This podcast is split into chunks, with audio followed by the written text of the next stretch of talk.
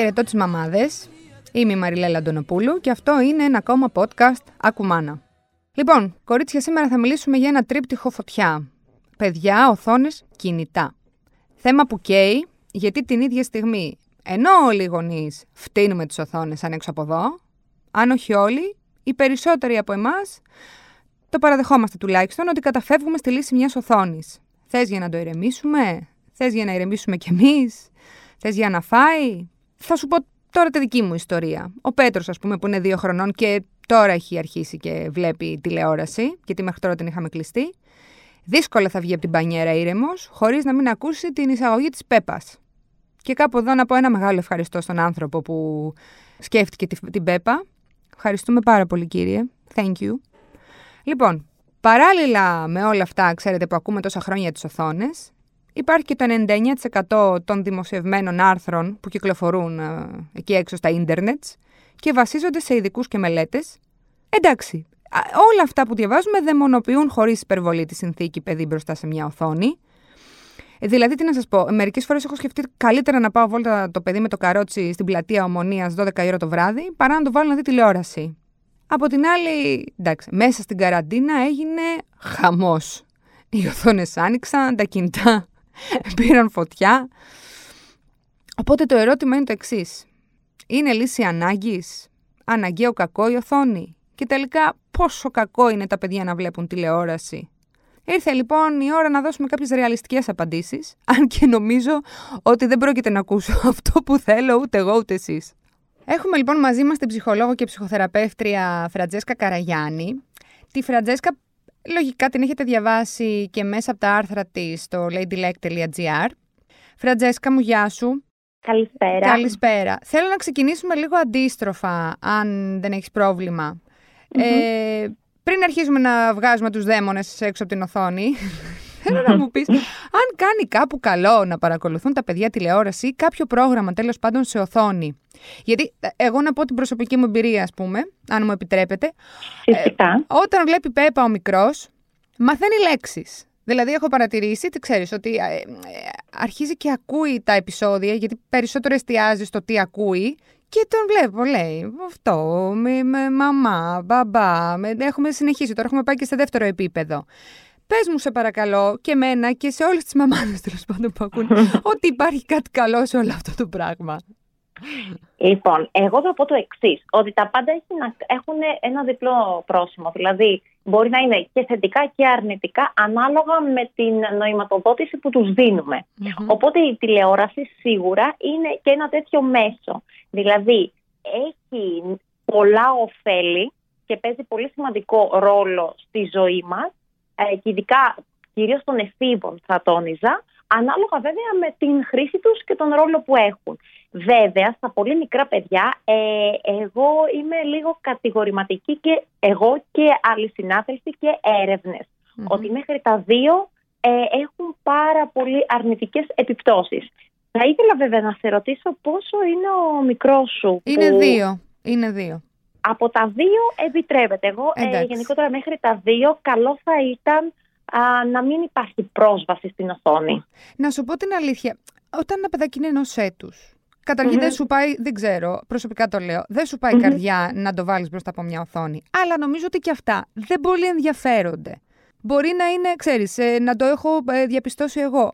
Δεν είναι δηλαδή ότι θα κάτσουν να, να ενδιαφερθούν. Μπορεί να κολλήσουν γιατί μπορεί να δουν τα, τα χρώματα κτλ. Αλλά δεν βρίσκουν κάποιο παραπάνω ενδιαφέρον. Ενώ μετά τα δύο που το παιδί αρχίζει και με έτσι λίγο μιλάει, ε, γίνεται παιδί, γιατί πιο πριν είναι κάτι ανάμεσα σε... σε, είναι πιο μωρό. Είναι Είναι βρεφάκι. Ναι, ναι, ναι, ναι, ναι. ναι. Ε, το αντιμετωπίζουν αλλιώς. Ε, απλά ε, γενικότερα ένας εγκέφαλος, ειδικά ενός βρέφους, δεν είναι σε θέση να μπορεί όντως να ωφεληθεί από την χρήση μιας οθόνης. Δηλαδή πολλές φορές οι μαμάδες λένε, ανοίγουν και βάζουν το τάμπλετ στο παιδί για να φάει όταν είναι πολύ μικρούλι, προκειμένου να φάει το γεύμα που της έχει πει ο, ο ή παιδίατρος. Ναι, ναι, ναι. Ε, εγώ διαφωνώ πάρα πολύ, γιατί όταν το παιδί θα το μάθεις με αυτόν τον τρόπο, μετά θα είναι αναγκαίο κακό η χρήση του τάμπλετ ή της τηλεόρασης. Δηλαδή, καλύτερα να πεινάσει και να το αναζητήσει αργότερα παρά να τον βομβαρδίσεις με οθόνη όπου ο εγκέφαλός του δεν είναι έτοιμος να δεχτεί τα μηνύματα. Αυτό το λέω πάντα μέχρι 18 έως 2 ετών ένα Ναι, παιδάκι. ναι, ναι, ναι, ναι. Μετά έχει, έχει πραγματικά σιγά σιγά ωφέλη στη ζωή ενός παιδιού η τηλεόραση. Ε, όλα αυτά τα πράγματα, ρεαλιστικά τώρα, τα έχουμε τηρήσει μέσα στην καραντίνα; Όχι. Όχι. Γιατί ουσιαστικά η πανδημία νομίζω ήταν ε, κάτι άγνωστο για όλους μας. Μμμ. Ε, η αποξένωση μας έκανε να αγαπήσουμε και να δούμε υπό μια άλλη σκοπιά την τεχνολογία. Δηλαδή, εκεί που λέγαμε όχι, περιορισμός στην χρήση της τεχνολογίας, τα πάντα, ακόμα και το σχολείο, ήταν ένα ψηφιακό σχολείο. Ναι. Η εργασία, τηλεργασία. Μμμ. Ε, οι φίλοι, εικονικοί φίλοι. Με αποτέλεσμα, εκεί καταλάβαμε όντως την αξία της. Ναι. Οι Γερμανοί επιστήμονες έλεγαν ε, κάποτε ότι το παιδί μπορεί να κάτσει μπροστά σε μια τηλεόραση μετά την ηλικία των τεσσάρων. Τώρα, Μμμ. από ό,τι μου είπες εσύ, ο- και όντως αυτό ας πούμε διαβάζουμε πολύ συχνά σε, σε σχετικές ας πούμε δημοσιεύσεις, ε, είμαστε στα δύο χρόνια, έτσι. Στα Μμμ. ελληνικά σπίτια, τι συμβαίνει αλήθεια; Η αλήθεια είναι ότι στα ελληνικά σπίτια βλέπουμε πολύ συχνά ότι η τηλεόραση ε, έχει αντικαταστήσει την babysitter. Βλέπουμε δηλαδή ότι πολλές φορές οι μαμάδες λόγω των πολλαπλών ρόλων τους είναι κουρασμένες και ε, έχουν ανάγκη α, να ξεκουραστούν λίγο με αποτέλεσμα να αφήσουν το παιδί στην έκθεση της τηλεόρασης παραπάνω. Ε, δεν το λέω φυσικά κρίνοντας, το λέω απλά ότι όντως ε, είναι μια πραγματικότητα αυτή. Το παραπάνω πώς το εννοείς, δηλαδή ποιος είναι ο, ο σωστός χρόνος για να αφήσεις ένα παιδί μπροστά στην τηλεόραση; Είπα μέχρι δύο ετών α, καθόλου, από δύο έως τριών ετών θα μπορεί να έχει επαφή α, με την τηλεόραση μέχρι 20 έως 30 λεπτά την α, ημέρα. Μμμ. Τριών με πέντε μπορούμε να πούμε από μισή έως μία ώρα. Μμμ. Από τεσσάρων ε, εκεί τα πράγματα αλλάζουν. Γιατί ένα παιδάκι τεσσάρων ετών ίσως η τηλεόραση και αυτό που βλέπεις στην τηλεόραση το- ή τα παιχνίδια που μπορεί να παίξει, κυρίως από την πρώτη δημοτικού, είναι ένας συνδετικός κρίκος με τους συνομιλίκους του. Οπότε από εκεί είμαστε λίγο πιο ευέλικτοι. Θα αφήσουμε ε, και δύο ώρες. Μάλιστα. Όταν λες τηλεόραση, ε, βάζεις μέσα και το λάπτοπ και το κινητό, οτιδήποτε δηλαδή μπορεί να παίξει κάποιο animation ή οτιδήποτε, ή ξεχωρίζουμε την τηλεόραση από όλα τα υπόλοιπα που είναι μικρότερες οθόνες. Υπάρχει διαφορά; Υπάρχει Ε, κάτι δεν που είναι πιο σωστό, κάτι που είναι καλύτερο, κάτι που είναι πιο βλαβερό; Ε, νομίζω ότι όχι. Το θέμα ποιο είναι, ότι απλά η τηλεόραση ή ο υπολογιστής έχει άλλη οριοθέτηση από ότι έχει ένα κινητό. Ένα κινητό ε, μαθαίνουμε σε ένα παιδί προσχολικής κυρίως ηλικίας ότι ανα πάσα ώρα και στιγμή μπορεί να το χρησιμοποιεί και να έχουμε βγει έξω μία βόλτα και αντί να απολαμβάνει τη βόλτα τα άλλα παιδάκια ας πούμε, στην παιδική χαρά ή να κοιτάζει και να παρατηρεί, ε, το βλέπουμε, του δίνουμε την εύκολη λύση να χαζεύει μπροστά σε μία οθόνη. Ναι. Οπότε για μένα, μεταξύ όλων, ε, είναι πολύ σημαντικό να περιορίσουμε στα μικρά παιδιά την χρήση της οθόνης του κινητού και του τάμπλετ, με αποτέλεσμα να υπάρχει οριοθέτηση ε, πού μπορώ να παρακολουθώ ε, ένα βιντεάκι, ένα παιδικό, που μπορώ να παίξω ένα παιχνίδι και πού όχι. Ναι.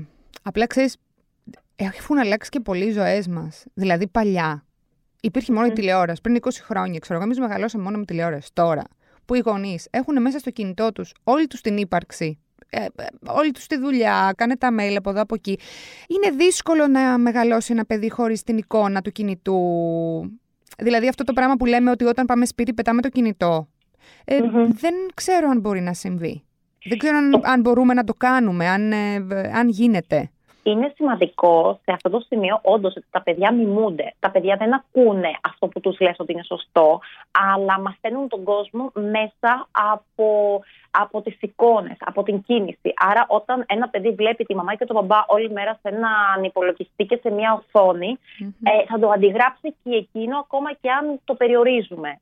Ωστόσο, ε, ο τρόπος που η μαμά και ο μπαμπάς διαχειρίζεται το χρόνο του απέναντι σε όλα αυτά τα, τα μέσα, τις οθόνες, παίζει πολύ σημαντικό ρόλο στην νοηματοδότηση που θα δώσει και το παιδί. Δηλαδή, οι ελληνικές οικογένειες πολλές φορές αφήνουν την τηλεόραση να υπάρχει ανοιχτή στο χώρο και παράλληλα κάνουν άλλες δουλειές. Ναι. Αυτό είναι μια πολύ ε, λανθασμένη συνήθεια, διότι οι έρευνες μας δείχνουν ότι μέσα στη μία ώρα που μπορείς να πεις χίλιες λέξεις με κάποιον που βρίσκεται στον ίδιο όταν υπάρχει η τηλεόραση, οι λέξεις περιορίζονται αυτόματα στις 700. Άρα βλέπουμε το πόσο περιορίζεται η επικοινωνία όταν υπάρχει η χρήση της τηλεόρασης απλά ανοιχτή μέσα στο χώρο.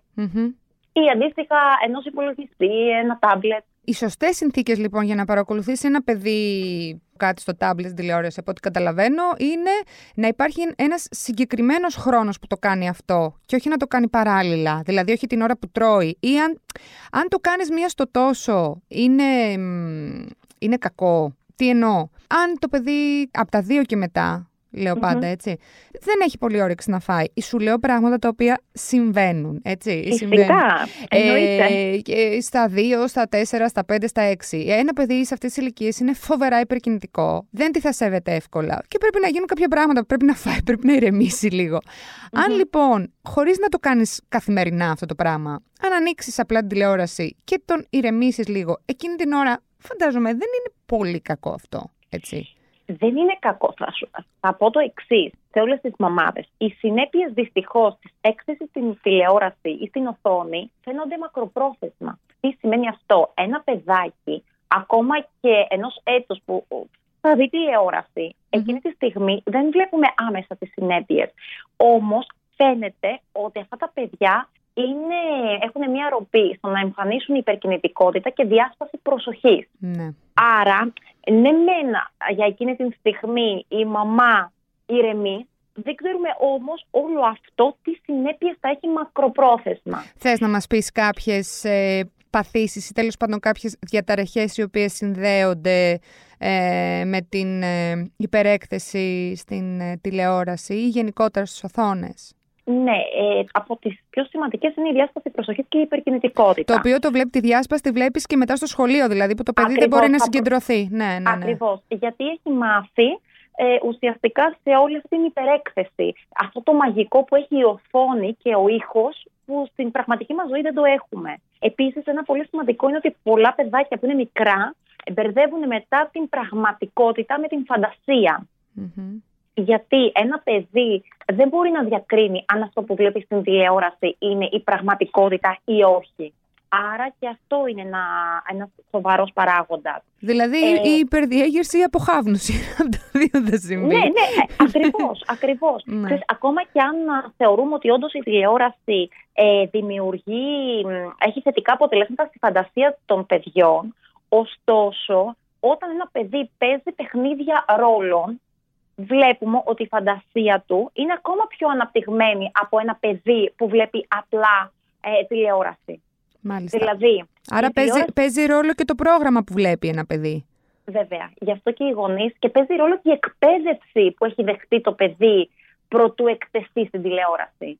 Όπως λέμε, ένα παιδί το προετοιμάζουμε για να πάει στο σχολείο, όπως ένα παιδί δεν το αφήνουμε να βγει στον δρόμο μόνο του, ασυνόδευτο, έτσι και ένα παιδί δεν το αφήνουμε μπροστά σε μια τηλεόραση, χωρίς να έχουμε κάνει μια εκπαίδευση. Να το έχουμε μάθει πώς ανοίγω, πώς κλείνω την τηλεόραση, πώς αλλάζω τα κανάλια, πού βλέπω τηλεόραση; Ότι ας πούμε η τηλεόραση καλό είναι να υπάρχει μόνο στο καθιστικό, στο σαλόνι και όχι φυσικά στα δωμάτια των παιδιών που εκεί δεν μπορούμε να το ελέγξουμε. Και νομίζω ότι είναι καλό την ώρα που βλέπει ένα παιδί τηλεόραση να, όχι μόνο να το βλέπεις μαζί του, αλλά να του μιλάς κιόλας.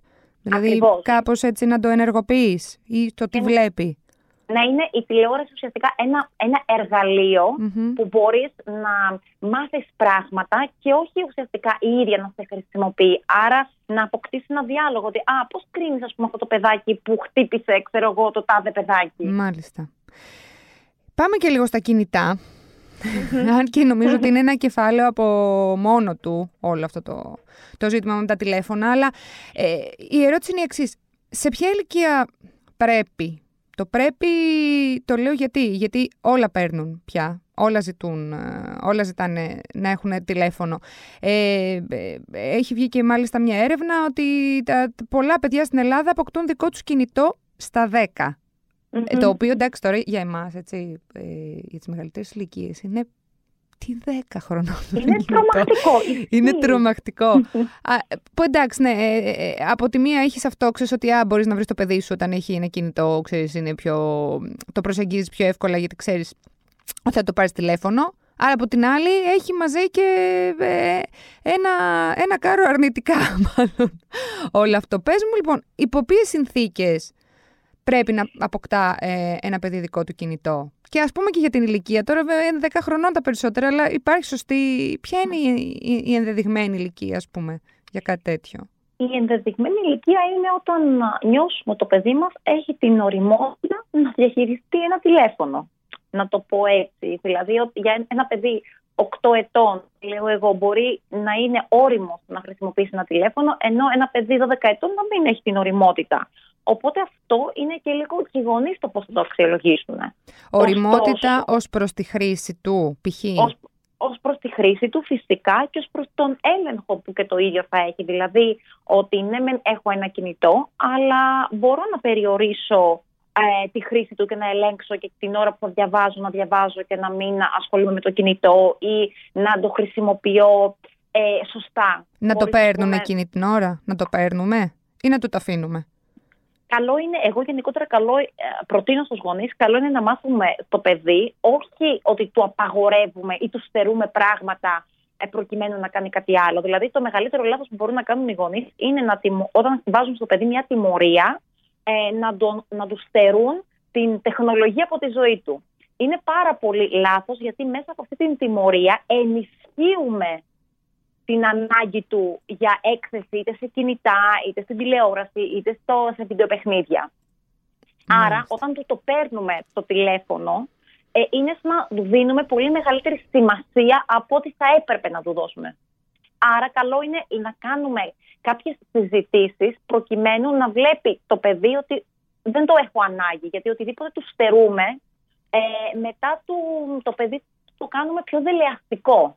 Ναι, νομίζω και στους μεγάλους ισχύει αυτό. Ακριβώς. Ακριβώς.